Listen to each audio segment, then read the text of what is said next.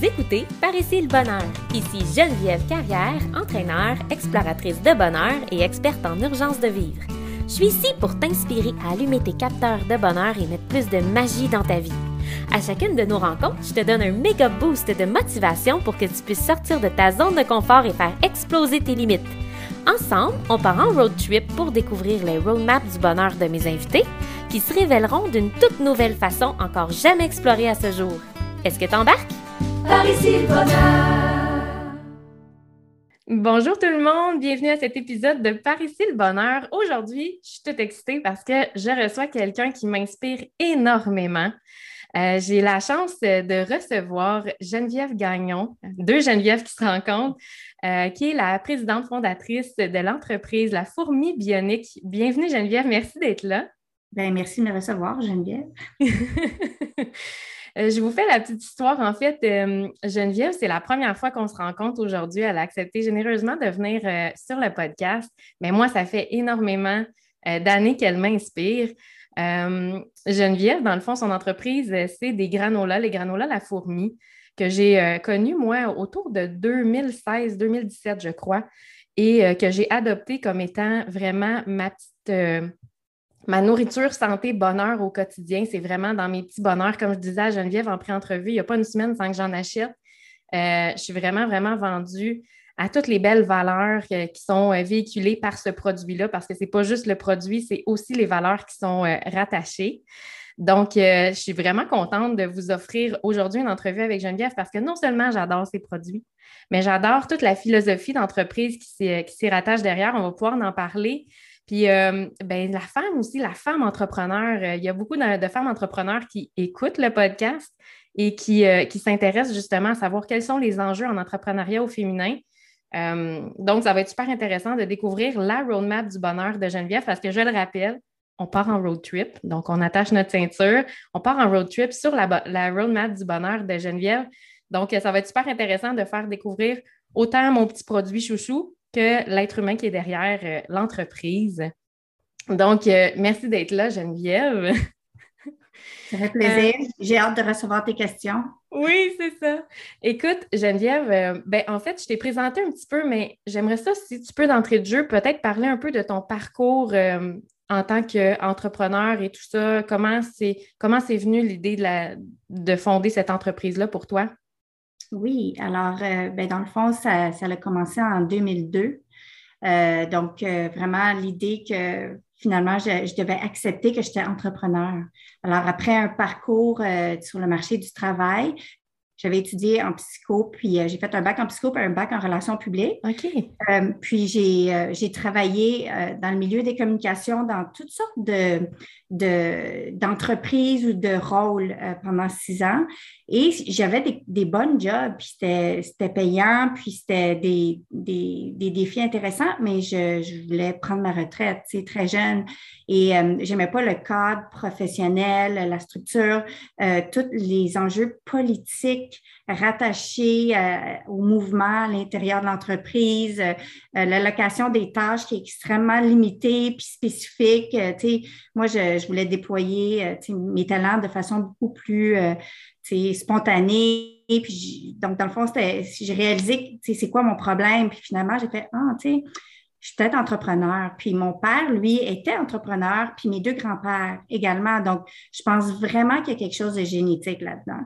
Oui. Euh, puis, récemment, j'étais à un événement, puis tu sais, il y avait plein de femmes entrepreneurs qui venaient parler à des étudiants, puis la, la quantité de femmes entrepreneurs qui, qui étaient issues de milieux entrepreneuriaux, c'était quand même épatant, tu sais, alors je pense vraiment qu'il y a quelque chose qui est transmis euh, de, dans la façon de, d'aborder le travail, cette espèce de...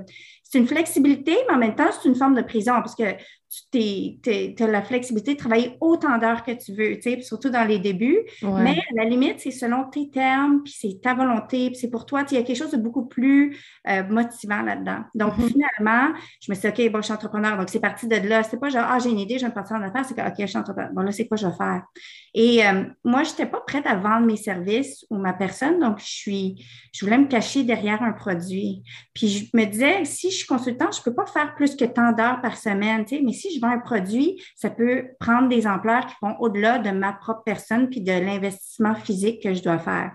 Et donc, euh, finalement, la question, c'est quoi ma passion? Tu sais, puis c'est à vingt-sept ans, j'ai dû me questionner, c'est quoi ma passion? Parce qu'à la limite, on a, j'avais pas la réponse. Puis ça, c'était un beau cheminement qui m'a permis de réaliser que les, les moments qui m'avaient rendue heureuse dans mon enfance, les, les moments qui m'ont marquée, c'était de voir ma grand-mère cuisiner, faire ses sauces, préparer ses recettes, euh, la nourriture, euh, les, les, les soupers, les desserts qui m'avaient marqué, les livres de recettes. Puis j'ai réalisé que c'était vraiment ça qui, euh, qui m'animait puis qui, euh, qui, qui, qui m'apportait quelque chose de vraiment intéressant au niveau de la créativité. Et là, je découvrais à ce moment-là aussi le lien entre la, la santé et l'alimentation. Ouais. Parce que je m'entraînais plus qu'avant. Avant, c'était comme, tu sais, j'ai toujours joué au soccer, mais tu sais, c'était une fois par semaine. Mais là, je m'entraînais de façon régulière. Et là, j'ai comme réalisé le carburant. Tu sais, mettons, j'ai faim, je m'en vais m'entraîner. C'est quoi que je mange avant? C'est quoi que je mange après? Puis comment que, tu sais, puis là, mon appétit avait augmenté. Puis là, il fallait que je fasse attention de ce que j'allais manger parce que j'avais vraiment faim. Puis là, c'est de faire les bons choix. Oui. Et, j'ai découvert les magasins d'aliments naturels. J'avais jamais été. Puis, euh, tu sais, je trouvais que ça sentait les vitamines. Puis, il y avait plein de bijoux de produits. Puis, je me disais, wow, si les gens, ils pouvaient découvrir ces produits-là, c'est sûr qu'ils adopteraient, mais le marketing était peu séduisant pour un oui. Madame tout le monde comme moi. Et là, euh, j'ai, pendant un an, j'ai joué au restaurant cent pour cent bio chez moi, OK, à temps partiel parce que j'avais un job. Donc, une fois par mois, je recevais des gens sur le plateau Mont-Royal. C'était une cuisine clandestine. Puis justement, j'avais été inspirée par des amis qui allaient, eux, euh, faire une cuisine à... Euh, à North Atley, il y a quelqu'un qui recevait chez eux, puis il fallait réserver, puis c'était des soupers gastronomiques. Je trouvais ça, oh wow, c'est tellement cool, tu sais, puis c'était tellement, genre, euh, privilégié, puis euh, ben oui. Invitation. Donc, moi, c'était comme ça, c'était un réseau qu'on invitait, puis euh, je faisais tous les menus, tous les repas, euh, puis mon, mon chum de l'époque, c'était le serveur. Et, euh, et j'ai rapidement réalisé qu'il n'y avait pas de subvention, que c'était difficile, tu sais, je n'étais pas formée là-dedans, mais j'avais découvert le, le le granola dans un des événements qui avait été un gros succès, puis je continuais à le faire chez moi, le granola, puis je me disais, c'est tellement bon, mais ça prend beaucoup d'ingrédients, ça prend du temps, mais à chaque fois que je le faisais, pour moi, mon chum, là, c'est comme on en mangeait toute la journée, là, c'était pas juste pour le déjeuner, c'est quand il en reste-tu du granola, ah, t'as tué le granola, tu sais, donc, puis là, à ce moment-là, euh, mon chum de l'époque a dit, ben pourquoi tu, euh, tu pars pas une compagnie de granola, tu sais, et là, je suis partie du restaurant à faire la ligne de granola. Puis toute ma recherche de marché m'a appuyée dans le fait qu'il y allait avoir oui. un mouvement vers les céréales pour adultes. Oui. Puis que ça, ça allait être très tendance, que les gens étaient de plus en plus conscients. Il y a vingt ans, c'était un début de prise de conscience. Oui. Alimentation puis état de santé. Puis se nourrir pour se générer une bonne santé ou la façon que tu te nourris peut aussi générer une mauvaise santé. Mais ce lien-là, puis les aliments fonctionnels, nutraceutiques, tout ça, c'était en amorce, OK? Mais mon plan d'affaires était vraiment béton. Ça m'a permis euh, de gagner des concours, donc de financer le début de mon aventure entrepreneuriale parce que j'avais vraiment zéro argent. Et euh, dans le fond, j'ai travaillé comme... J'ai, j'ai laissé ma job pour travailler pendant huit mois à développer la recette à temps plein. Mais j'ai adoré ça. J'adorais ça, me lever le matin, mettre mon apron, puis, euh, puis faire des recettes. Tu sais, comme, c'était manuel, tu sais, c'était pas comme assis devant mon ordinateur. Puis, ironiquement, aujourd'hui, je suis assise devant mon ordinateur. Mais, c'est pas mais c'était comme l'idée de, tu sais, de, d'utiliser d'autres compétences puis d'exploiter le temps différemment, tu sais. Puis, euh, puis donc, de fil en aiguille, j'ai commencé à vendre dans mon réseau. Après ça, j'ai été accueillie chez des mentors pour produire chez elles. Puis en deux mille six, j'ai euh, pris mon premier local. Et aujourd'hui, je suis toujours à la même adresse, mais euh, on est passé de trois mille cinq cents pieds carrés à bientôt quatorze mille pieds carrés. Wow. Donc, euh, donc c'est, il y a quelque chose de rassurant là-dedans, de, tu sais, que mon entreprise, elle n'a pas dû déménager, puis tu sais, je vais toujours travailler à la même place, mais en même temps, c'est bien qu'on a pu évoluer dans cette bâtisse-là, tu sais, qui est oui. justement aux abords du canal La Chine, parce que je ne voulais pas travailler dans un parc industriel, je trouvais ça déprimant. Alors, oui. il a fallu que je m'installe à quelque part où que justement, c'était bucolique, tu sais, mais oui. tu sais, l'entreprise alimentaire, c'est pas traditionnel, tu sais. Oui, c'est ça, puis en fait, je trouve qu'il y a quelque chose dans, dans ce que tu dis, tu sais, tu as commencé par chercher c'était quoi ta passion. D'ailleurs, la, cu- la cuisine clandestine, c'est non, mais hot, c'est comme, ah! C'est, euh, tu sais, ça sort, de, ça sort de, des, sentiers, des sentiers battus, puis si on se rapporte à cette époque-là, comme tu dis, le monde qui allait dans les, les magasins de santé naturelle, là, c'était comme des gens, tu sais, ben grano, puis Tu sais, c'était comme, ça sortait du lot, alors qu'aujourd'hui, t'étais comme une visionnaire, dans le fond, parce qu'aujourd'hui, c'est rendu comme ça la norme, tu sais. Ça a ouais, explosé, puis... le marché des, de l'alimentation santé, alimentation naturelle, tout ça. Fait que c'est comme si t'avais vu ça venir avant le temps. C'est, je trouve ça extraordinaire, vraiment. Mais tu vois, justement, à cause que, là, je, moi, je me suis intéressée au bio à l'époque, puis, euh, tu sais, il y avait des mentors qui disaient « Ah, faites pas du bio, c'est plus cher pour rien. » Tu sais, mais moi, non, oui. tu sais, je voulais le bio parce qu'il y avait des bienfaits pour l'environnement, puis, tu sais, je, moi, je, j'y croyais beaucoup à ce mouvement-là. Et puis, tu sais, je, dans le fond, tu sais, les gens, ils pensaient que j'étais devenue euh, végane. Parce que je faisais des céréales bio. Puis là, tu sais, mettons, on allait au rest... ils me recevaient quelque chose. Ah, mais là, nous autres, c'est parce qu'on voulait faire de la viande ou parce que. C'était mélangé, c'était mélangé, oui. Et eux autres, il y avait comme un préjugé. Alors, je peux te dire à quel point à l'époque, c'était méconnu. C'était ouais. comme si tu avais fait un choix, tu étais végétarien ou végane parce que tu mangeais bio. C'est ça. Okay? C'était tout dans le même paquet. Tout le monde dans le même panier. OK, mais c'est ça, on est vraiment ailleurs. Fait que t'es, t'es, c'est ça, tes granolas, c'est bio. C'est, c'est des, euh, des ingrédients qui sont euh, issus d'entreprises locales. Oui, depuis toujours. Ouais. Puis nos, nos fournisseurs, ça fait longtemps là, qu'on travaille avec les mêmes. Puis, tu sais, dans le fond, euh, tu sais, notre miel a toujours été du Québec. Toutes nos céréales proviennent du Québec. Tu sais, on a des relations de, vraiment de longue date avec nos partenaires d'affaires. Alors, tu sais, il y a quelque chose de très familial aussi là-dedans. Oui, puis, euh, oui. puis ça aussi, ça faisait partie de nos valeurs. Puis après ça, avec la pandémie puis tout ça, ça s'avérait un avantage concurrentiel parce que là, mes produits n'étaient pas pognés sur un container qui, qui coûte deux fois plus cher, là, tu sais. Eh oui, deux, deux, puis trois, puis cinq, là. ouais.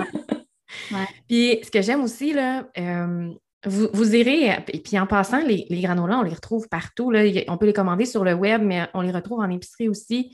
Euh, Puis moi, ce que j'aime, c'est que c'est tous des ingrédients qu'on peut retrouver à la maison. C'est tous des ingrédients dont je comprends. Quand je le lis, là, c'est, c'est simple, simple. C'est des choses qui sont naturelles, qu'on, qu'on retrouve dans nos cuisines. Tu sais, il n'y a pas plein d'additifs. Puis de ça, je trouve ça vraiment génial. En plus, qu'ils soient délicieux, là, tu sais, pour moi, c'est comme vraiment une valeur ajoutée. Tu sais, je regarde ça, je m'intéresse à la, l'alimentation saine depuis longtemps. J'essaie d'éliminer le plus possible Euh, tout ce qui est additifs alimentaires, les agents de conservation, tout ça, les colorants, les, les parfums, les, euh, je trouve des ça détours, vraiment génial. Mais c'est, ouais. en fait, c'est des détours industriels. C'est des détours industriels. Puis nous autres, on n'a jamais dérogé de la recette que je faisais dans ma cuisine. Puis là, c'est, c'est sûr qu'on est capable de générer des plus gros volumes. Puis, tu sais, c'est moi qui fabriquais les céréales. Pendant longtemps, avec mes employés, là, c'était moi qui, qui, qui planifiais tout, qui achetais les ingrédients. Puis, j'étais la seule qui gérait le four.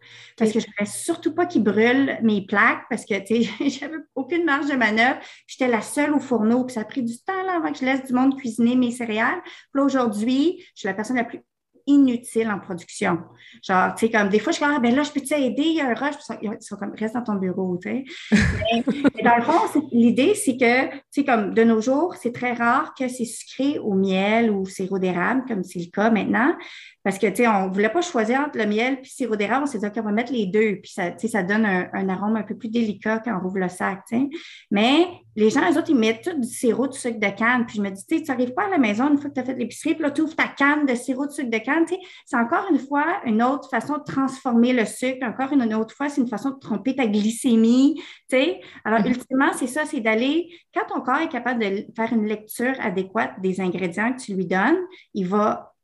il va s'ajuster. C'est là où oui. l'alimentation intuitive, elle peut apparaître parce que tu n'es pas en train d'essayer de le contourner avec des, euh, comment on appelle ça, avec du glucose. Tu sais, le glucose, tu sais, je veux dire, c'est ton oui. corps, il est comme, what? Oui, c'est ça. Il ne sait pas comment l'assimiler puis l'utiliser en énergie correctement, tu sais. Mm. Puis, euh, mais c'est ça, exactement, tu sais, moi, c'est ce qui m'attire beaucoup. Euh, puis c'est, c'est rassasiant manger ça. T'sais, c'est très rassasiant, c'est, c'est comme, tu sais, tu le sens que c'est de la nourriture, justement, que des fois, on, on a tendance à aller, les gens qui veulent, surtout, tu sais, dans l'industrie de la perte de poids, vont aller vers tout ce qui est, euh, comment je dirais ça, un remplacement de, mm-hmm. puis ça fait quoi? Ça fait que tu en manges juste plus parce que tu as plus faim, puis là, tu es moins rassasié, puis c'est moins soutenant, puis il faut que tu manges plus souvent. Mm-hmm. Euh, moi, je déjeune avec ça le matin, là, je vous confirme que je me range jusqu'au dîner, là. Oui, moi, je me rends plus tard que le dîner. Puis, oui. Moi aussi, Geneviève, ça fait partie de mes petits bonheurs. OK? Oui. Comme mes céréales à tous les jours. OK? Puis, c'est vraiment un moment privilégié. Moi, je suis une fille de déjeuner, déjà en partant, c'est vraiment important. Puis, même si je prends l'avion, très tôt, il faut que je déjeune avant. Là. Je ne vais pas arriver à jeun à la... Oui, non, bon, c'est ça. Puis, tu sais, mon café, puis mon, mon bol de granola, mais sauf que moi, pour le... le rendre toujours différent, c'est que j'ai une genre de, de vitre. Je suis tout le temps en train de vider différentes saveurs. Là, je le ah, vois. OK, OK. Là, tu sais, je peux avoir euh, une canneberge, je peux avoir des amandes, mais il faut toujours qu'il y ait du chocolat. Puis ça, oui. c'est moi, ma danse. Moi aussi. Mais sauf que les chocolats, les chocolats bio, équitables, faits d'un un producteur suisse et de première qualité, puis ça l'amortit mon besoin de, de sucre pour la journée, puis c'est le bon oui. moment de le prendre au matin. Oui. Alors, si je vais fort en glucides le matin, puis même que je mélange avec le, le sans grain, le nut brown, parce que ça, ça rend la chose encore plus soutenante. Oui. Alors, je mélange le granola régulier avec le nut brown, puis écoute, je, moi, je suis bonne jusqu'à, je te dirais, jusqu'à deux heures. Ah oui, à tous les, mes employés, là, ils sont habitués de me voir aller au micro-ondes. Là, je vais réchauffer mon lunch à deux heures. Mais c'est aussi qu'il faut que je dise, euh, quand je suis à l'usine, je goûte les produits. Je vais faire ma oui. tournée de plancher. Alors, je fais de la validation qualité de tout ce qui se fait. Alors, je ne veux pas, c'est comme si je prends une petite collation en, en avant-midi, tu sais. Oui. Mais, mais c'est ça, moi aussi, ça me soutient. Alors, même en vacances, j'aime ça amener mes produits parce que sinon, là, tu sais, tu manges... Tu sais, je ne sais pas, tu sais, une chocolatine ou un, un croissant. Oui, non, c'est ça. À dix heures. Moi aussi, je les traîne. Je suis souvent en déplacement puis je les amène avec moi à l'hôtel. Ah, c'est tellement facile en plus, ça glisse dans le ouais. sac. Et euh, moi, quand je m'entraîne beaucoup dans une journée, j'en remange même le soir. Oui, mais c'est une excellente collation. C'est ça, ça, ouais. à place des chips ou des jujubes. Ben oui, mais ça ne veut pas dire que, tu sais, ça veut pas dire que je ne fais pas des écarts des fois, mais ce qui est important, c'est que quatre-vingt-dix pour cent du temps, je fais des bons choix. Puis après ça, les écarts, c'est sûr qu'on s'y permet parce que ça fait partie aussi des plaisirs de la vie. T'sais. Oui, cool. On a dévié un peu. Hey, euh, Geneviève, je reviens à mes petites questions. Je voulais ouais. savoir, euh, parce que là, on découvre ta roadmap du bonheur. C'est quoi ta définition à toi du bonheur? C'est quoi pour toi être heureuse? C'est euh, la liberté. La liberté. Ça, ça s'exprime dans la liberté de... de passer du temps avec mes enfants puis de ne pas avoir des contraintes professionnelles. Ça, ça veut dire, euh, tu sais, par exemple, de, tu sais, je ne book pas des meetings tôt le matin au bureau pour avoir besoin de courir, même si des fois j'ai besoin de courir. J'essaie de me donner de l'espace. Autant d'espace que j'ai besoin, vu que j'ai trois enfants, tu sais, qui sont quand même jeunes. Tu sais, j'en ai deux dans le primaire puis une en garderie. Donc, c'est comme me donner la chance que le matin, j'ai le temps de m'occuper d'eux avant de m'occuper de moi. Puis ça veut dire qu'il ne faut pas que je prenne le train à six heures trente du matin pour aller au centre-ville, tu sais. Oui. Donc ça, pour moi, c'est comme une liberté. Puis la liberté de quitter le bureau assez tôt, à tous les jours, quand je vais au bureau, pour pouvoir m'occuper de mes enfants. Puis, tu sais, c'est, c'est épuisant, mais en même temps, je suis capable d'être là. Je n'ai pas besoin de, d'avoir quelqu'un qui le fait à ma place, tu sais. Donc, mm-hmm. des accueillir après l'école. Donc, puis de... dans le fond, de m'investir de la, avec le niveau d'énergie que j'ai à investir dans mon travail au quotidien, puis de ne pas me faire imposer rien. Donc, c'est le maximum de choix puis de liberté. Puis le, la liberté aussi, ça vient avec une forme d'indépendance financière, tu sais. Mm-hmm. Puis ça, ça vient de, du fait que quand j'étais jeune, on avait beaucoup d'insécurité financière. Puis mon mari aussi, les deux, on vient de milieux qui se correspondent à ce niveau-là. Puis de faire des choix de vie qui sont qui permettent un, une espèce de confiance par rapport à nos moyens financiers. Ça veut dire de ne pas vivre au-delà de ses moyens. Puis d'essayer de contrôler nos ambitions matérialistes. Ça, c'est un, mmh. un défi sur lequel je, je suis en train de travailler puis je veux progresser. Tu sais, puis ça, ça vient un peu avec l'idée de vouloir s'installer en région puis de, de baisser le niveau de vie parce que le plus que tu travailles, le plus que tu dépenses. Tu sais, c'est juste oui. comme ça. C'est ça la vie. Puis mmh. le, quand tu travailles moins, là, oups, tu dépenses moins puis tu cuisines plus. Puis il y a un autre beat qui embarque. Ça, j'y aspire. Ça, je trouve ça vraiment intéressant. Oui. Je sais que le, le bonheur aussi, il se trouve dans ces petits raccoins-là, tu sais, de choix de vie. Oui, les petits bonheurs au quotidien, puis la plupart des gens le mentionnent, tu sais, le bonheur est dans les choses simples, puis pas dans le matériel, tu sais. C'est, c'est, c'est rarement dans le matériel, tu sais. Il n'y a pas personne qui est arrivé sur le podcast en disant, ben moi, le bonheur, pour moi, c'est mon bateau, tu sais. Oui, on m'habille. Le bonheur, le bonheur c'est, c'est, c'est, c'est d'apprécier la beauté de ce qui nous entoure, les paysages, la nature, les gens qui nous entourent aussi, d'être, tu sais, de se sentir aimé, entouré. Comme tu dis, avec les enfants, tu sais, c'est, c'est tellement ça. Tu sais, des fois, on cherche beaucoup trop loin alors que tout est là, tu sais, autour de nous puis à l'intérieur de nous. Tu sais, je suis tellement d'accord avec toi là-dessus. Puis la liberté, tout à fait, c'est, c'est vraiment fondamental. Puis, tu sais, c'est drôle parce que les gens deviennent entrepreneurs en pensant tout de suite à la liberté. Il y a un chemin pour se rendre là. Parce qu'au départ, j'imagine que c'est peut-être moins cet équilibre-là que tu avais pour, tu sais, quand tu es en démarrage. Euh, tu es esclave de ton entreprise. Tout à fait, c'est ça. Faut comme se rendre jusqu'à là. Puis euh, ça, c'est une autre de mes questions pour se rendre jusqu'à là, parce qu'il y a beaucoup de gens qui sont... Bon, toi, c'est plus de l'entrepreneuriat dit traditionnel, dans le sens que tu as un produit physique que tu vends en distribution et tout ça. Euh, il y a beaucoup d'entrepreneuriat web maintenant. Mm-hmm. Euh, ce que je voudrais savoir, c'est pour se rendre jusqu'à là, comment on fait pour trouver notre équilibre? C'est quoi le truc, selon toi, ou que toi, tu as appliqué? Bien, c'est d'accepter de ne pas avoir d'équilibre. OK. Le déséquilibre. Oui, accepter le déséquilibre, tu sais, qui est constamment déstabilisé, tu sais. Puis, euh, puis même après vingt ans, il y a des situations qui vont te déstabiliser, tu sais. Puis c'est d'être capable d'être déstabilisé, puis là, retrouver ton art, tu sais, retrouver ton état de sérénité, puis de euh, te reposer sur ton exercice de résilience. Parce que, tu sais, dans le fond, ça fait des années que tu surmontes des obstacles ou tu fais face à des défis, puis tu as...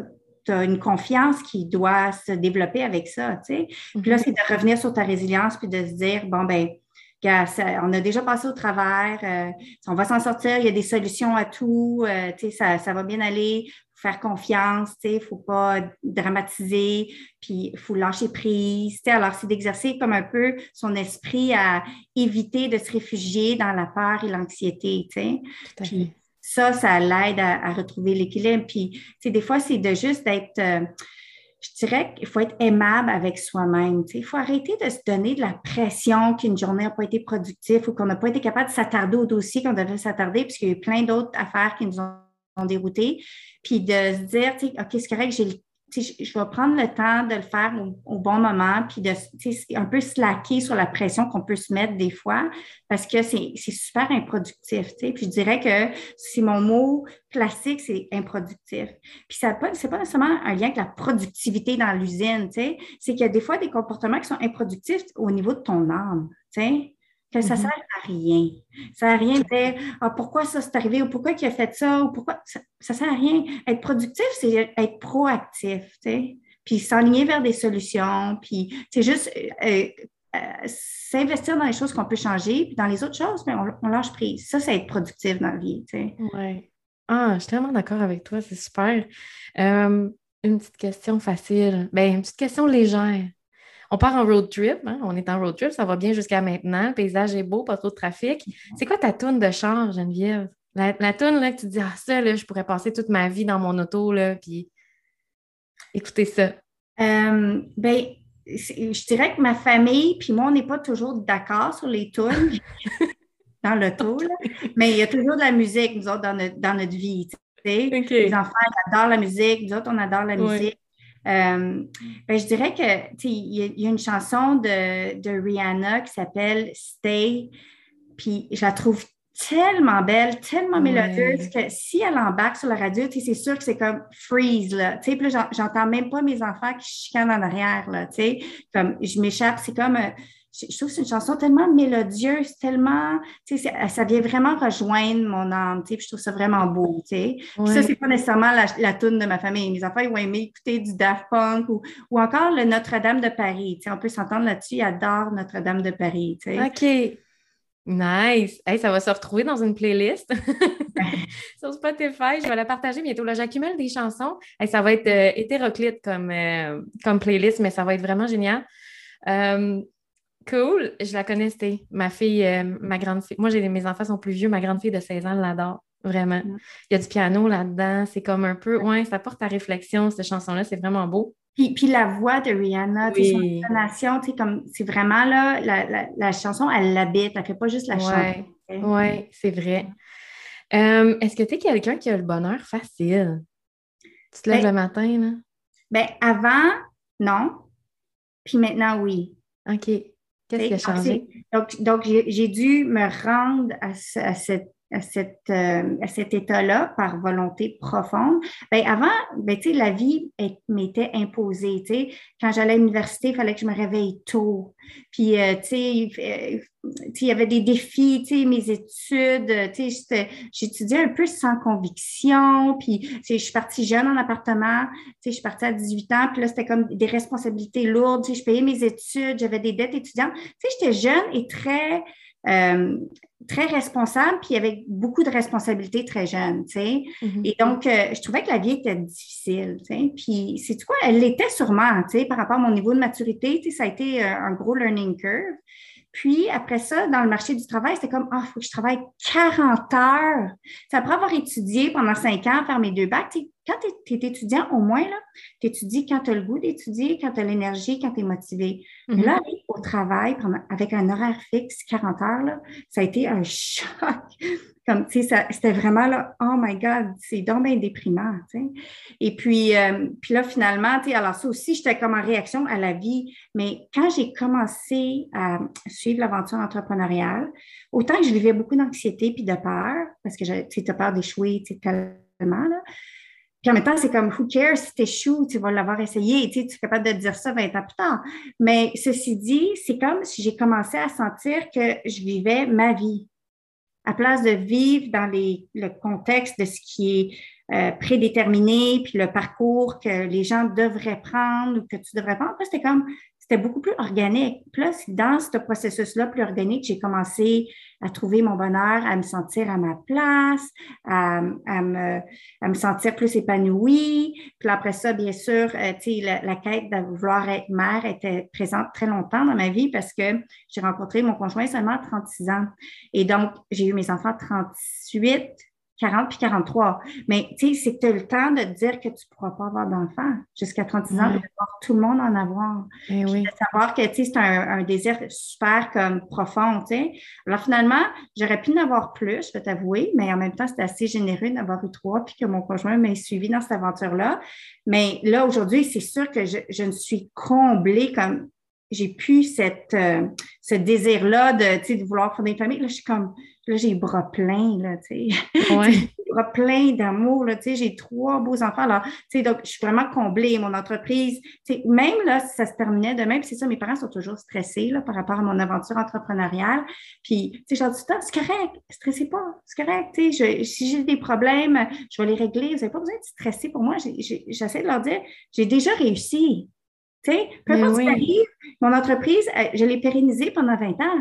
Tu sais, comme là, c'est quoi le succès si c'est pas ça? Tu sais, alors je suis déjà capable de dire que si j'ai pu vivre de mon entreprise, puis euh, tu sais, genre la pérenniser, créer des emplois, whatever, tu sais, puis avoir, faire une marque dans ce monde, puis dans l'industrie alimentaire, puis tant mieux s'il y en a plein qui m'ont copié. La catégorie, elle a grandi, le nombre de gens qui consomment des granolas, il y en a de plus en plus, puis il y a plein de gens qu'avant, ils mangeaient pas bio, ils mangeaient pas santé, mais ils mangent nos granolas. Donc, j'ai contribué à aider à leurs habitudes de vie, à les assainir, tu sais. Oui. Donc, c'est ça, ultimement, tu sais, là, j'ai mes enfants, puis j'ai mon entreprise, tu sais, qui a été pérennisée. Alors, finalement, tu sais, c'est sûr que le matin, je me réveille, puis j'ai le cœur beaucoup plus léger que, que plusieurs oui. années. Tellement, tellement. Puis, tu sais, le choix, tu sais, ça revient à la liberté, là. Oui. La liberté de choix, tu sais, choisir sa vie. Quand tu aimes ta vie, c'est, c'est beaucoup plus facile d'être heureux. Si oui. tu y vas par choix, par, par plaisir, par... pour justement, le, le fun de vivre l'aventure à chaque jour, tu sais, c'est vraiment ça. Tu sais, c'est...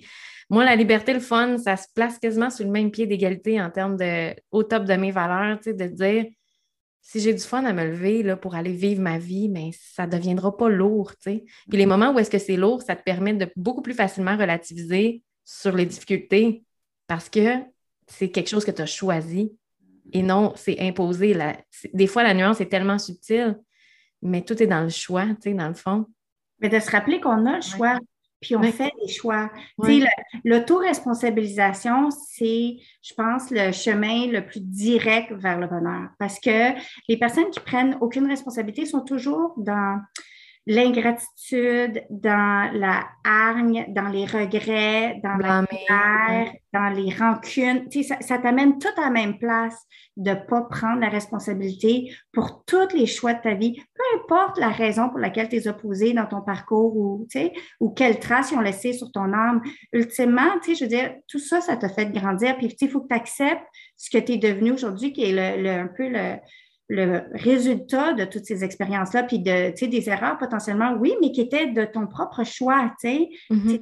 Dans l'absolu, on choisit pas mal tout, tu sais, à part, tu sais, comme là, ça dépend à quel point on est spirituel, mais tu sais, à part, je peux dire que On, on, on peut dire qu'on n'a pas choisi dans quelle famille on est né, ou on n'a pas choisi d'avoir un handicap ou quoi que ce soit, mais peut-être qu'à la limite, si on va aller plus loin dans le, le concept des âmes, peut-être que ton âme, elle a choisi ce chemin-là. Oui, il, y a, il y a quelque chose de, comme, euh, d'apaisant de se dire que ton âme, elle voulait faire un certain chemin, puis pour faire ce chemin-là, puis évoluer d'une certaine façon, ben, elle a choisi ce parcours-là. Alors, des fois, il est peut-être plus difficile, mais son objectif, il est, il est, il est louable, tu sais, de ce qu'elle peut devenir, cette âme-là, tu sais, comment elle peut contribuer au monde, versus si elle avait eu un petit chemin, bonhomme, malin, tout simple, tu sais. En fait, des fois, c'est ça le levier aussi, tu sais, je recevais il y a quelques semaines, euh, je reçois majoritairement des femmes. J'ai reçu deux hommes dans les dernières semaines. Euh, Manu Lemire, qui est quelqu'un qui est très, très inspirant, qui a vécu de la violence euh, au niveau de son enfance. Puis il racontait que, justement, ça a été ça le levier qui fait qu'aujourd'hui, si tu suis sa page, il demande aux gens de répandre de l'amour, de donner de l'amour, tu sais.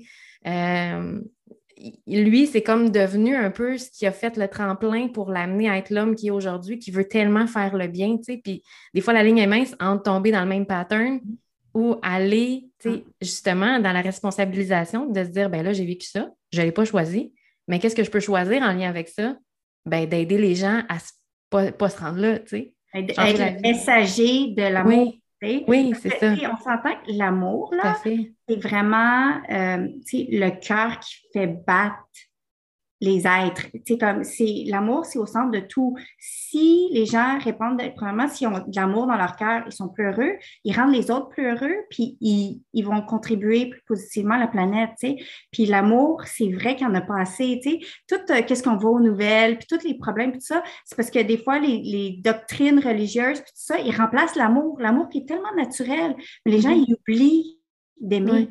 Puis la haine, elle, elle rentre, tu sais, on est très primitifs, les humains, encore, mais on, on évolue. On a tellement évolué, tu sais, mais on est encore assez primitifs par rapport nos, à nos émotions négatives. Ils prennent oui. le dessus, tu sais, on a de la misère à laisser le positif prendre le dessus. Puis, tu sais, d'où la vocation de ce que tu fais, c'est d'aider les gens à se rappeler que le positif, il, il est juste là. Mais oui. tu sais, tu vas le laisser prendre toute la place ou tu vas laisser le négatif diriger, puis, parce que c'est deux carburants. Tu peux carburer au négatif comme tu peux carburer au positif. Les deux vont c'est te faire vrai. avancer, mais c'est, c'est un vrai. choix. C'est un choix. Puis euh, ça, c'est, c'est, c'est de l'éducation beaucoup, c'est de la pratique aussi, parce que souvent, le négatif va remporter sur le positif, dans mm-hmm. le sens que quand tu as une histoire triste ou quelque chose à raconter, une nouvelle, si quelqu'un te demande comment ça va, tu sais, parce que là, on a... On, ça, c'est un autre, un autre sujet. Des fois, on ne se demande plus vraiment comment ça va vraiment. Tu sais. Ouais, bon, ça, on ne le dit pas. C'est ça. Fait qu'on, on, on, on dirait que c'est comme conversation de surface. Ça va, oui, toi. Tu sais, on fait juste rebalancer le, la question. Mais euh, quand je te dis, mettons, « Ah oh, ouais, ça ne va pas super bien. Hein, comment ça? Qu'est-ce qui se passe? » Tout de suite, il y a comme un... On, ça va vers le centre, tu sais, puis les nouvelles sont truffées de ça, tu sais, de mauvaises nouvelles. « Oh ouais, t'as-tu vu telle affaire qui se passe? » Moi, je, ben, en tout cas, je suis pas une bonne référence là-dessus parce que je sais pas grand-chose de ce qui se passe. En fait, je le sais que ça va pas bien nécessairement dans le monde. J'ai pas besoin de tremper là-dedans chaque jour. J'écoute pas les nouvelles parce que, justement, je trouve qu'il n'y a pas assez de bonnes nouvelles versus le ratio de mauvaises nouvelles. Euh, on peut choisir de s'entourer de positifs, mais ça se pratique, ça se, c'est ça, ça se travaille. Ça...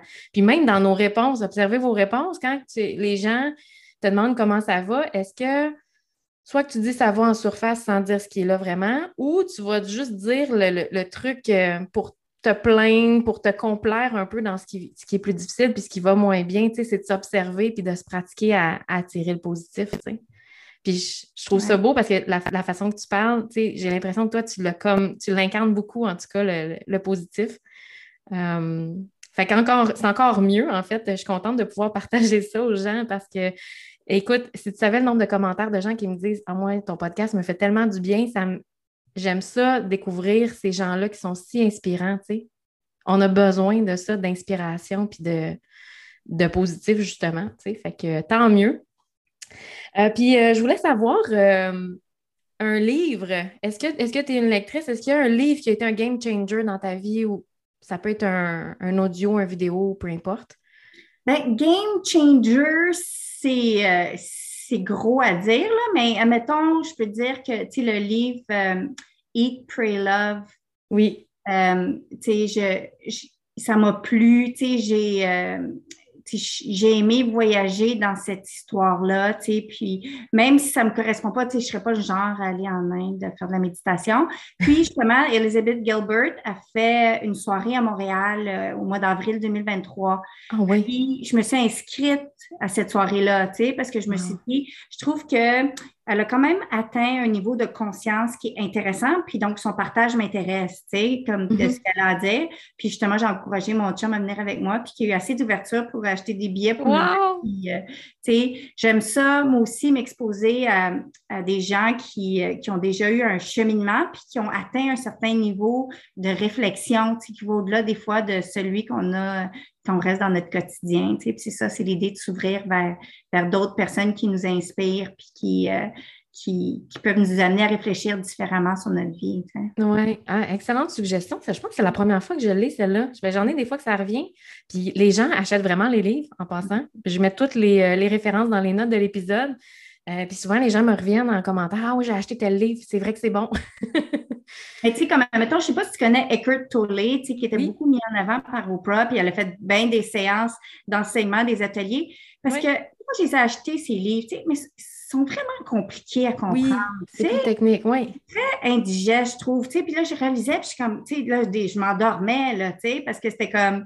Hum, d'accord, c'est bon, c'est ça. C'est compliqué, mais c'est, ouais. c'était compliqué, tu sais. Puis, ouais. mais par contre, un autre euh, auteur que j'aimais beaucoup, c'est Malcolm Gladwell, que lui, lui explique, tu sais, admettons, les gens qui performent, tu sais, il y avait le Outliers, entre autres, qui a fait, puis euh, je ne sais pas si c'est lui qui a fait The Tipping Point aussi, mais justement, c'est, il raconte comment il y a des gens qui excède. Pourquoi il excède? Puis qu'il fait relativiser que les gens, ils disent « Ah, moi, je ne suis pas bon, eux autres sont bons. » Là, il fait réaliser que la personne qui excède, là, elle a accordé une minutie et une pratique dans le talent qu'elle a développé. Puis là, il nous fait réaliser qu'on a tout accès à développer un talent, puis à se démarquer, puis à être différent, puis à être, à être plus performant si on le choisit.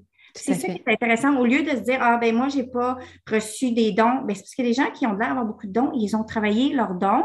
Ou s'ils ont un don vraiment spécifique, ils ont, ils ont consacré énormément de leur vie à le maîtriser. Alors, cette perspective-là, je la trouvais super intéressante, très rationnelle et objective. Oui. Mais intéressante, tu sais. Puis moi, c'est comme ça que j'éduque, j'élève mes enfants, tu sais. C'est comme tu vas, tu vas pouvoir récolter le fruit des efforts que tu vas mettre dans quelque chose qui, qui, qui t'intéresse ou qui te passionne. C'est sûr que tu vas avoir un résultat, tu sais. Mais c'est la constance qui est importante, tu sais, dans la vie en général. Bien, tout à fait. Puis les gens qui vont dire « Moi, j'ai pas ce don-là euh, », ça va être des gens souvent qui vont viser la perfection instantanée. Hum. On peut-tu se laisser la chance d'être un débutant dans quelque chose puis de hum. se tromper? Puis de réessayer des, des options différentes, puis des avenues différentes pour persévérer, puis finalement devenir la personne qui a l'air d'avoir un don, tu sais. Puis il y a des gens pour qui c'est facilement atteignable dès le départ parce qu'ils ont, ils ont déjà une facilité là-dedans, mais jour un, on est tous débutants dans quelque chose. Ouais. Fait que, tu sais, c'est, je, je trouve que c'est ça, les gens qui vont, je sais pas, tu sais, qui vont se comparer puis vont dire, ben moi, c'est pas, c'est pas inné chez moi, je suis pas capable. Ben souvent, c'est des gens qui aspirent à tout réussir instantanément, alors que rarement, tu sais, tu parles à n'importe quel entrepreneur, ils en ont fait des erreurs, ils en ont, puis je suis certaine que toi aussi, tu sais, c'est pas un beau petit chemin euh, rempli de fleurs, tout tracé d'avance, euh, bien droite, que c'est comme, OK, je m'en vais straight au succès. Euh, il y en oui, a des... Quand tu regardes le chemin des acteurs ou des chanteurs, tu réalises, oh wow, ça faisait longtemps qu'il roulait sa bosse avant d'être connu, tu sais. Ben oui. C'est ça. Là, il devient connu, mais tu sais, c'est comme... Et les gens, ils disent « It took me twenty years to become an overnight success », tu sais, tu comprends? Oui. Puis, euh, c'est, les gens, il y a un investissement en temps puis euh, en effort avant de se faire connaître, tu sais, mais que les gens, ils ne réalisent pas que, tu sais, ils ont commencé quand il y avait sept ans. Mm-hmm. Ils sont fait connaître, il y avait vingt ans, puis là, tout le monde pense que c'est un jeune acteur connu, mais, mais non, ça fait depuis qu'il y a sept ans que ça, ses parents l'inscrivent dans des castings puis qu'il fait de, du acting. Tu sais, c'est toujours intéressant de voir les histoires des gens, justement, puis de oui. voir à quel point ils ont travaillé fort pour se rendre où ils sont.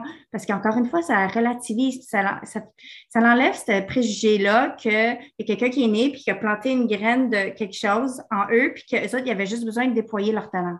Oui, c'est ça. Non. Il y a des gens qui ont du talent puis qui ne le déploient pas. Puis il y a des gens qui ont du talent puis qui travaillent très fort pour le déployer, tu sais. Oui, c'est ça. Puis là, de là, la responsabilisation qui est, qui est super importante, guys, tu sais, c'est comme prenez votre responsabilité face à mm. votre talent ou votre non-talent, peu importe. Parce que des fois, le chemin va juste être un petit peu plus long, mais mm. tu sais, à un moment donné, si tu veux vivre une vie qui est alignée avec, avec tes désirs, que, que tu es content de vivre, le, l'effort en vaut, le, le jeu en vaut la chandelle. Oui, le jeu en vaut... L'effort en vaut je ne sais pas quoi, mais en tout cas, ça vaut, ça vaut le coup de, de, d'y aller, tu sais, je veux dire, c'est ça. Moi, je, je partage vraiment cet avis-là euh, comme toi. Puis c'est vrai que le fait de lire toutes sortes d'histoires, puis de, de voir... Euh, moi, j'aime beaucoup aussi lire les parcours des gens. Euh, des fois, ils vont parler plus de notions comme Eckhart Tolle, c'est plus des notions. Moi, j'aime beaucoup... Euh, ben, tu sais, je pense que ça paraît parce que j'anime un podcast dans lequel je reçois des gens, mais j'aime découvrir le parcours des gens puis voir justement c'est où que cette personne-là, tu sais, à un moment donné, elle a eu des difficultés puis qu'elle a fait un chiffre dans sa tête pour dire « Hey, je vais transcender ça puis je vais, je vais m'améliorer puis je vais, je vais atteindre du succès malgré tout, que c'est difficile, tu sais. Mm. » um, Fait que ça, c'est ça, moi aussi, ça me nourrit beaucoup. Fait que toutes les, euh, les références, je vais les mettre dans les notes de l'épisode. Vous pourrez aller acheter tous les livres euh, mentionnés puis Mange, Prie, Aime. J'adore, j'adore vraiment aussi. Partage euh, cet avis-là.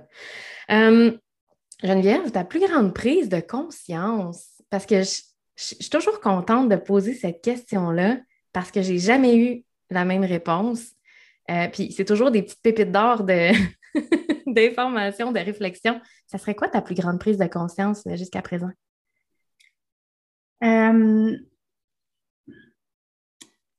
Ben, tu sais, c'est, c'est une grande question, là, tu sais, genre, euh, tu sais, mettre le doigt sur la plus grande prise de conscience. Euh... Ben, peut-être que je ne pouvais pas être responsable du bonheur des autres, puis que je pouvais juste être responsable de mon propre bonheur. Ah, tellement. Que, qu'il fallait que ça parte de moi, puis qu'il fallait que je me déresponsabilise euh, des problèmes des autres qui m'entouraient, puis de, d'essayer de, de les aider à atteindre leur bonheur ou d'essayer des, des, des, de corriger leur, leur vie ou de, leurs problèmes, là. Puis, tu sais, c'est ce qui explique pourquoi je suis allée en psycho, hein, à, à mon premier bac, tu sais, c'était comme, j'avais besoin de comprendre l'humain, tu sais, mm-hmm. j'avais besoin de trouver des solutions pour intervenir sur l'humain, tu sais, c'est vraiment comme quelque chose qui me nourrissait de comprendre le, le, le, le psyché, tu sais, de l'humain, puis finalement, c'est d'accepter que tu as beau le comprendre, euh, tu as beau connaître certaines recettes qui donnent certains résultats, mais tu sais, la psychologie, c'est une science qui est encore très, très euh, euh, primitive, on connaît très peu encore, euh, tu sais, le, le cerveau, puis les relations avec les émotions, puis tout ça, tu sais, c'est peu maîtrisé. Il n'y a pas tant de, de mm-hmm. science derrière ça, tu sais, parce que les humains, c'est des âmes, hein, c'est pas juste des, euh, des machines. Et donc, tout ça pour dire, c'est d'accepter que je ne pouvais pas contribuer au bonheur des autres ou régler leur bonheur ou régler leur vie, puis de vraiment juste focusser sur moi. Puis, quand j'ai commencé à focusser sur moi, ma vie, elle a changé. Parce que moi, je méritais l'attention également de ma propre personne, tu sais, puis je n'étais pas en train de m'attarder à mon propre bonheur. Puis là, ça a fait un, un tournant dans ma vie, ouais. Je dirais que ça, c'est la plus importante prise de conscience. Oui. J'ai pris sur essayer de régler les problèmes des autres comme j'étais sûre que je pouvais le faire. Puis à la limite, je pense que je sentais que la responsabilité me revenait parce que, tu sais, c'est comme j'étais témoin d'une situation puis je voulais intervenir, mais il faut que tu laisses la personne se péter le nez, tu sais. Oui. Puis, il faut que tu laisses la personne trouver ses propres réponses, ses propres pistes de solutions, parce que souvent, même si tu vas essayer de t'en mêler, la, les, les, les prises de conscience qu'on fait par soi-même sont tellement plus puissantes que juste quelqu'un qui va te le dire. Tu sais, quelqu'un qui va te le dire, tu le sais. Tu sais, tout le monde sait qu'est-ce qu'il y a à faire, puis tout le monde sait qu'est-ce qu'il devrait faire, mm-hmm. mais entre le savoir puis faire le, le petit déclic, la prise de conscience, le... le vraiment le moment où est-ce que là, tu fais comme « Ah, là, je le comprends », il faut que la personne y arrive elle-même, ouais. Sinon ça ne donnera jamais rien. Fait que, tu vois, moi, plutôt que de changer, parce que je suis un peu comme toi, moi, je veux sauver tout le monde, euh, je veux que les gens soient heureux. J'ai, j'ai de la difficulté à avoir des gens pas heureux, tu sais. Pour vrai, c'est un défi dans mon quotidien, mais tellement. Euh, puis des fois, au détriment de mon propre bonheur, là, vraiment, tu sais, pour... Je vais être prête à euh, faire quelque chose que, bon, tu sais, moi, ça va me contraindre dans mon horaire ou ça va me contraindre dans, dans, dans mes activités, dans peu importe, pour aller faire plaisir à quelqu'un parce que je pense que ça va la rendre plus heureuse. Tu sais, être people pleaser un peu. C'est un défi, là, quand c'est... naturellement, ça vient en, en toi de vouloir rendre les gens heureux, alors que maintenant, mon défi, je l'ai transformé en... Je, moi, je ne peux pas rendre les gens heureux, je ne peux pas sauver personne. Mais j'essaie de provoquer le déclic. Fait que tu vois, le podcast, c'est ça, j'essaie de provoquer un déclic. Je ne peux pas le faire pour vous, mais vous qui écoutez, c'est votre responsabilité de prendre les meilleurs trucs, les meilleurs conseils, euh, de prendre des petites parcelles de vie des gens qui viennent dans vos oreilles se confier, puis de faire votre propre chemin à partir de ça. Fait que ça, on peut juste comme aider à provoquer le déclic, mais ça, il n'y a personne d'autre que soi-même qui peut l'avoir. Fait que je suis tellement d'accord avec toi là-dessus. Est-ce que tu es une people pleaser un peu ou... Oui, quand Est-ce même. Ça peut faire plaisir, ah, oui. Bien, tu sais, je suis une personne qui est quand même assez réclusive puis privée, tu sais. Okay. Mais quand j'entre en relation avec les gens, tu sais, c'est, c'est une relation qui est authentique. Puis oui. là, okay. je pense que les gens sont portés à facilement se confier à moi, puis que, tu sais, j'ai quand même, euh, tu sais, une perspective qui est différente, tu sais, qui va, à la place de dire, ah, oh, c'est terrible, qu'est-ce qui est arrivé? Ah, ben là, on va apprendre de ça, ta fille. Oui, ou, c'est ça. Ou, ah, ben là, tu sais, au moins, tu sais, maintenant, ton, ton père, il souffre plus, tu sais, whatever, tu sais, je vais, je vais toujours essayer d'amener ça, une légèreté, pour dire, ah, oh, c'est vraiment terrible, ah, oh, c'est vraiment triste, ah, oh, c'est, mm-hmm. c'est... Tu sais, tu comprends? Ouais. Moi, ouais. je ne peux pas me, me répandre dans une énergie comme ça. Alors, je pense que les gens ils aiment ça se confier parce qu'ils savent que je vais peut-être leur donner d'autres perspectives, mais en général, je ne vais pas nécessairement les, les faire changer d'action. Tu sais, il va, faut que je respecte où ce qu'ils sont puis leur, euh, ouais. leur cheminement.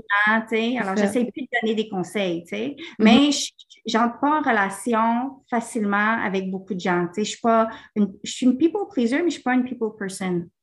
OK. OK. Oui, il y a une nuance, effectivement. C'est vrai. Moi, je suis une people toute. euh, puis, euh, oh, si on parle de... Justement, je l'avais cette question-là, si tu étais quelqu'un qui s'entourait beaucoup. J'aimerais savoir si on parle de sortie de zone de confort, parce que tu en as vécu quand même relativement dans ta vie, ouais, de par ton parcours. Ça serait quoi ta plus grande sortie de zone? Euh... Ben, tu sais, je dirais le, le, le tournant vers l'entrepreneuriat parce que si tu, tu sais, dans le fond, là, tu deviens un citoyen d'aucun pays. Puis je vais t'expliquer, c'est quand tu es associé à un emploi puis un titre professionnel, tu as un employeur puis tu as une, une job avec une fonction. Quand tu te lances en affaires, c'est n'importe quoi. Parce que là, l'entreprise, elle n'existe pas. Puis ta job, tu te dis que tu fais quelque chose, mais c'est quoi que tu fais, tu sais? Puis même encore aujourd'hui, les gens, ils se demandent c'est quoi que je fais au quotidien. Ils ne comprennent pas c'est quoi euh, mon rôle d'entrepreneur, tu sais, c'est quoi mm. ma fonction d'entreprise ou, tu sais, qu'est-ce que, qu'est-ce que je contribue à mon entreprise, tu sais? Mais c'est, c'était de me retrouver dans... sans identité professionnelle. Puis les gens, c'était comme, tu t'en vas faire quoi? Tu te lances en quoi? Tu vas vendre des graines? Tu sais, Il y a, tout le monde trouvait ça crazy. Tu sais, au début, je, je m'en allais faire un restaurant, t'imagines? Tu sais, t'es comme, tu fais un restaurant. Puis là, tu sais, puis mon père était comme, pourquoi tu ne vas pas finir ton M B A? Pourquoi tu ne prends pas une job au gouvernement? Tu sais, c'est comme, oui. Lui, il trouvait que c'était tellement insécurisant de me regarder oui. pour cette aventure-là. Alors là, pour moi, c'était comme, j'allais accepter que j'étais dans un schéma très traditionnel toute ma vie à faire des études sans jamais lâcher, à, tu sais, à accomplir des diplômes, à avoir une job, même si ce n'était pas toujours associé à mon métier. Puis là, là, j'allais me mettre sur un programme. Il fallait que je sois sous chômage pour embarquer dans un programme. Alors déjà là, il fallait que je vois comment on se met sous chômage, tu sais. Alors, tu sais, là, je, fallait, je, ouais. j'étais comme, je me sentais presque délinquante, je me disais. Puis là, pour rentrer dans un programme qui te payait au même titre que le chômage, alors, tu sais, là, tu sais, pas de revenus, tu sais, puis là, il fallait que je sorte mes R E E R, tu sais, regarde. Comme là, ouais. là il n'y a personne qui, qui va te souffler à l'oreille que tu vas réussir. Au contraire, tu vas juste avoir plein de gens qui vont douter de toi, dont toi-même, tu sais. Ouais. Puis là, il faut juste que tu te fasses, tu sais, genre que tu, tu lâches pas, puis tu continues, puis tu continues, puis à un moment donné, tu as des milestones, tu sais, qui disent, OK, tu es dans la bonne direction, lâche pas, mais ouais. t'en ligne que tu deviens comme un nobody professionnellement, jusqu'à temps que l'entreprise, elle devient établie, jusqu'à temps que tu as un chiffre d'affaires, sinon, tu es comme un peu dans le néant, tu sais. Oui, oui, puis c'est drôle parce que les gens ne se gêne pas de te dire que tu ne réussiras pas. Que, Ah, pourquoi tu prends ce chemin-là? C'est bien plus difficile. Tu sais, les gens n'aiment pas ça. As-tu de l'expérience là-dedans? Ouais, c'est ça. Puis là, ben regarde, si ça ne marche pas dans, dans les deux, deux, trois prochaines premières années, là, ben, tu sais, fais d'autres choses parce que là, ça veut dire que tu ne réussiras okay. jamais. Tu sais, les gens, là, sont comme. Ils donnent ça à tout va, là, tu sais, euh, les, les, les briseurs de rêve, un peu comme j'appelle, tu sais, qui vont te dire que ça ne fonctionnera pas, que tu ne réussiras pas, puis te faire douter. Tu sais, c'est déjà comme tu es en train de déjà combattre un peu contre tes propres démons pour croire en toi, en toi puis en ton, en ton projet. Puis en plus, les gens. C'est ça, tu es très, très vulnérable. Oui. Parce que tu dis, c'est une sortie de zone de confort. Dans ce temps-là, c'est là où on est le plus vulnérable. Mais c'est dans cette vulnérabilité-là qu'on grandit et qu'on peut vivre des belles choses. Il ne faut pas avoir peur de cette vulnérabilité-là, finalement. Ouais. Fait que mettez vos ailleurs, puis bouchez-vous les oreilles, écoutez pas ceux qui veulent vous décourager. Continuez, foncez. T'sais, votre petite voix à l'intérieur, elle, elle vous le dit qu'il y a ouais. quelque chose de plus. T'sais, c'est ça, c'est suivre sa voix, là, c'est, c'est vraiment ça. Puis no matter what, ben, les gens, en fait, souvent, qui vont faire ça, vont vous dire, en fait, c'est quelque chose qu'ils ne seraient pas prêts à faire eux-mêmes. Puis ils trouvent ça plus confortable de voir les autres pas le faire parce que ça, ça leur, leur remet en plein visage qu'eux ne l'ont pas fait, tu sais. Mm. Eux, ils ont suivi le moule, puis tu sais, c'est pas nécessairement conscient, là, tu sais, ils font pas ça pour mal faire, ils font ça souvent pour nous protéger. Mm. C'est beaucoup ça, c'est un mécanisme de protection, ils veulent pas qu'on se fasse mal, ils veulent pas, puis tu sais, c'est leur propre peur à eux, dans le fond, qui vont... Ouais. Euh, Juste comme exposé sur moi. Improductif, comme j'aime dire. Improductif, vraiment. Tout à fait, bien d'accord avec ça. On est déjà rendu, Geneviève, à la question pétillante. Donc, euh, je vais te poser la question. Geneviève, est-ce que tu peux révéler à mes auditeurs quelque chose que tu n'as jamais dit à personne ou que les gens ne connaissent pas de toi? Bien, tu sais, il y a, y a des gens qui savent ça de moi, ceux qui m'ont côtoyé dans mon enfance, mais... Euh, Moi, j'ai j'ai pas évolué dans un milieu très santé. Euh, j'ai, je mangeais pas du tout santé quand j'étais jeune. Euh, tu sais, chez nous, c'était des, des cannes de sauce Saint-Hubert avec des, des cannes de petits pois, puis du, pap- du pain euh, tranché euh, sans aucun grain naturel, puis des, euh, du poulet de, d'épicerie. Puis là, c'était un beau hot chicken, là, c'était un beau souper ce oh, soir. Oui, okay. Mais surtout, c'est que mon père avait un dépanneur, puis, euh, puis moi, j'ai évolué autour de ça toute ma jeunesse, le dépanneur, et je mangeais tous les bonbons que je voulais. Puis j'en mangeais vraiment beaucoup, puis vraiment souvent. Donc, euh, j'allais au dépanneur, je me servais, puis je mangeais, tu sais, tous les popsicles, tous les bonbons. Je pouvais prendre un gros casseau de crème glacée. Je déjeunais, je mangeais comme un gros casseau de crème glacée pour dé- déjeuner oh en regardant la télé. Puis en revenant de l'école, je faisais chauffer des marshmallows dans le micro-ondes, puis je mangeais ça fondu. Tu sais, j'étais une bébite à sucre incroyable. Puis là, aujourd'hui, ben, mes enfants, ils n'ont pas le droit de manger des bonbons. Puis c'est très, très rare que je les laisse en manger, mais je leur fais prendre conscience quand il y a des bonbons, quand il y a une activité où ce que je leur laisse, que premièrement, ils chicanent, ils en veulent toujours plus, puis après ça, ils sont super agressifs. Puis je leur fais prendre conscience, puis sais-tu quoi? Ils sont comme, oui, maman, t'as raison. Mais moi, quand j'étais jeune, j'étais comme un Tasmanian devil, là, tu sais. Oui. C'est genre, c'est comme, tu sais, oui. j'étais agressive, j'étais, tu sais, ah, j'avais de la misère, je me sentais pas bien, mais finalement, j'étais en train de me droguer au sucre, tu sais. Puis oui. mes parents, ils étaient pas assez... Euh, conscient, même si ma mère a dit ah, vous mangez trop de sucre, mais il ne gérait pas trop ça, c'était assez lousse. Mm-hmm. Donc, euh, c'est ça. Les gens, en général, ils pensent que j'ai toujours eu un régime de vie sain, équilibré, mais j'ai vraiment, je me suis rééduquée dans la vingtaine. Je me suis carrément rééduquée, j'ai changé ma façon de, de consommer de la nourriture. Puis, tu sais, là, depuis ce temps-là, tu sais, j'ai un poids santé que j'atteins facilement. Puis même, j'ai eu trois grossesses, là, tu sais, parce mm-hmm. que j'ai je suis rendue à faire une alimentation qui est beaucoup plus intuitive, puis je mange ce que je veux, mais mon corps va me dire qu'est-ce qu'il veut. Y a-tu goût des épinards? Y a-tu goût des protéines? Tu sais, je suis vraiment à l'écoute. Je mange quand j'ai faim, pas nécessairement quand la famille mange. Je vais manger, ah, moi, je vais manger plus tard. Tu sais, c'est très, très intuitif maintenant. Alors, quand j'étais jeune, c'était tellement, c'était tellement différent. Donc, c'est ça. Ouais. Pour dire que... A... Il n'est ouais. jamais trop tard pour se réhabiliter au niveau de notre santé. Oui, c'est ça. Mais on a beaucoup de gens ont évolué là-dedans. Parce que comme on dit, ceux qui n'avaient pas le droit de manger de bonbons, qui mangeaient toujours santé, c'était, c'était des granos, là. Ouais. C'est ça, là. Le beurre comme... d'arachide naturel. Vélo, avec mon ami, c'était comme ah, dégueulasse! Dégueulasse! Vraiment. Mais moi, comme je dis toujours, tu vois, des fois, euh, mettons manger un hot chicken, exemple, ça nourrit l'âme. Tu sais, c'est mm. comme tu fais du bien. Tu sais, c'est. Sans bannir complètement des trucs, tu sais, manger une fois de temps en temps, c'est correct, mais tu sais, à un moment donné, si tu veux de l'énergie au quotidien, fais des choix qui vont t'amener de l'énergie au quotidien, tu sais. Ouais. Puis se poser des questions comme l'alimentation intuitive, c'est beaucoup ça, écouter ces signaux de satiété, puis juste ressentir, c'est comme la fatigue après un repas, si tu deviens super fatigué, c'est lourd, tu n'es plus capable de, de terminer ton après-midi à moins de prendre trois cafés, bien, pose-toi des questions sur qu'est-ce qui fait que je manque d'énergie comme ça, tu sais.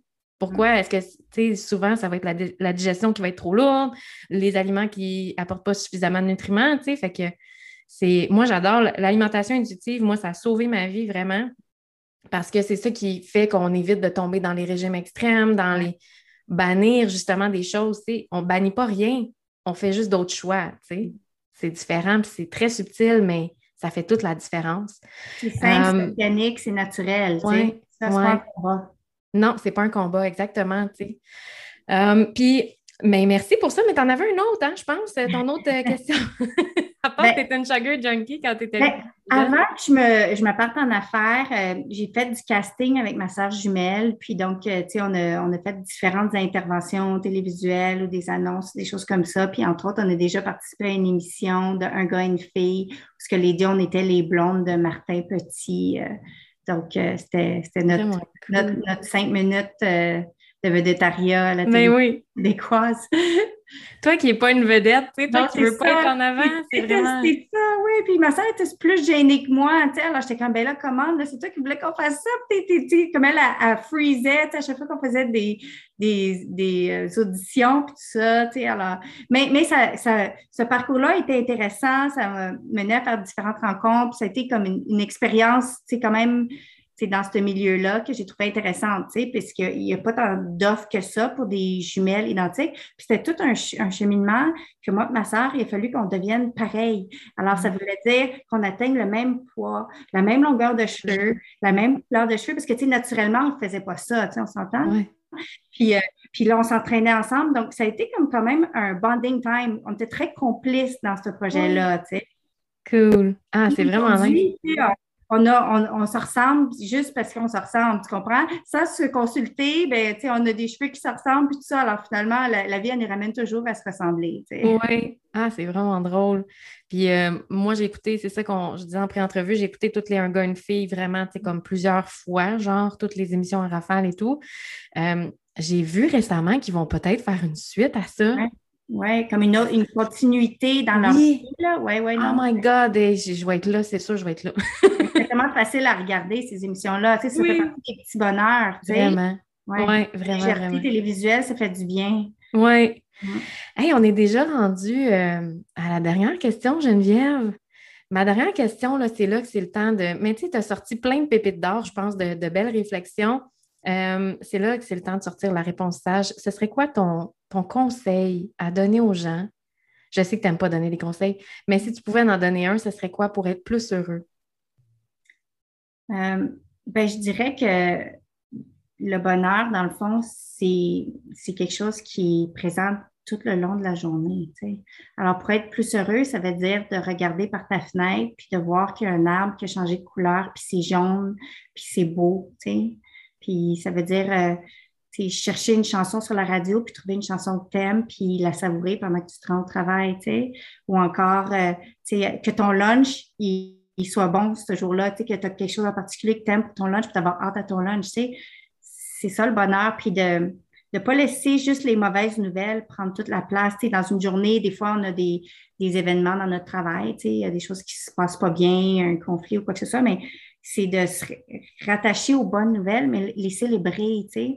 Mm-hmm. Tu sais, on les laisse passer, puis on laisse les mauvaises nouvelles prendre trop de place, tu sais. Donc, donc c'est ça, c'est juste, euh, ça se cultive, tu sais. C'est comme toutes les fleurs de ton jardin, puis tu as des mauvaises herbes, mais essaie de faire des bouquets avec les belles fleurs, puis laisse les mauvaises herbes, tu sais, mm-hmm. continuer à, à, à, à exister, puisqu'ils vont toujours être là, puis il ne faut pas essayer de, de les empêcher de faire partie de l'écosystème, tu sais. Mm-hmm. Donc, je dirais que c'est ça, c'est comme, comme une abeille aller butiner les fleurs, puis, euh, tu sais, profiter de tous les moments de la journée. Puis, tu sais, comme nos enfants, tu sais, ils sentent tellement bon. Les enfants, tu sais, quand ils font de dos, tu sais, aller sentir leur odeur, oui. tu sais, pour avoir tellement de bonheur. Ou, oui. tu sais, des fois, ils font des spectacles, tu sais, ah. Mais c'est quoi, je ne vais pas te dire, ah, oh, je suis occupée, je fais la vaisselle, je vais les regarder faire leur spectacle. Mais oui, parce que, parce que moi, ça me manque, ils ne m'en font plus de spectacle, là. C'est ça. Tu sais, alors, si on, on vit dans le moment présent, d'une façon consciente, puis c'est ça, c'est, dans le fond, c'est ça, ultimement, c'est d'être dans la conscience du moment présent. Oui. Ah, vraiment? Dans mon... C'est tellement un beau conseil. Moi, tu vois, dans mon jargon, j'appelle ça allumer nos capteurs de bonheur. Tu sais, les mm. capteurs de, mo- de bonheur tout allumés, tout en éveil, prêts à capter tout ce qui est beau autour de nous, parce que c'est ça le bonheur, en fait. Mm. Des mauvaises nouvelles, il va toujours en avoir. Des difficultés, il va toujours avoir, tu sais, puis à, à, des fois, ça va être euh, un petit peu moins grave, des fois, ça va être un plus gros niveau de gravité. Il va toujours avoir des défis. Il n'y a pas de fil d'arrivée à ça. Mais si tu es capable de capter le bonheur dans tout ce qui passe autour et d'en prendre conscience, c'est là qu'on devient heureux. Parce que peu importe la situation, peu importe où tu te trouves physiquement, il y a quelque chose de beau à savourer dans ta vie, tu sais. Ah, je suis ouais. tellement d'accord avec ça. Moi, je, je, je seconde sur le conseil de, de Geneviève. ouais. Hey, merci beaucoup, Geneviève, d'avoir été là. Vraiment, c'était du bonbon. C'est pas du bonbon, c'était du, gran- du granola de te recevoir. Non, mais c'est très approprié comme lapsus, là, tu sais. J'ai raconté, là. On vient de parler de bonbons. Mais euh, en fait, je suis vraiment, vraiment contente que tu aies accepté euh, l'invitation. Puis je, Geneviève et son équipe ont été assez généreux de nous donner des produits. Donc, euh, je vais mettre, euh, au moment où je partage cette, euh, cet épisode de podcast, je vais mettre un concours sur ma page Instagram et Facebook pour que vous puissiez faire l'essai des merveilleux granolas. Ils sont tellement bons. Ils sont tous meilleurs les uns que les autres. Fait que ça va me faire super plaisir de vous partager ça puis vous les faire découvrir. Vous allez voir, tout comme moi, je pense que ça va part- faire partie de votre épicerie euh, hebdomadaire. Donc, euh, merci pour ça, d'ailleurs. Et euh, merci infiniment d'avoir pris le temps. C'est très, très apprécié. Puis je suis certaine que les gens vont avoir beaucoup de trucs. Euh, peut-être que vous avez pris des notes, gang. Euh, réécoutez ça, partagez sans retenue. On fait ça gratuitement, c'est bénévole. On le fait parce qu'on est content de vous partager ça. Euh, mais notre petite paye à nous, c'est quand vous partagez l'épisode, quand vous partagez notre message. Donc, on veut rejoindre le plus de gens possible, impacter le plus de vies possible positivement, provoquer des déclics, comme je disais tantôt. Donc, euh, merci infiniment, Geneviève, d'avoir été là. Merci à toi, Geneviève. Donc, on se dit, euh, nous, à très, très bientôt pour un prochain épisode de Par ici le Bonheur. Bye bye! Bye! Je te remercie d'avoir pris le temps d'écouter l'épisode d'aujourd'hui. Je t'invite à me suivre sur mes réseaux sociaux, sur mon Instagram à geneviève point carrière point bonheur ou encore ma page professionnelle Facebook Geneviève Carrière, trait d'union, Par ici le Bonheur. Je t'invite également à t'abonner sur Spotify pour recevoir les notifications quand il y aura des nouveaux épisodes et aussi d'aller évaluer le podcast avec la belle note de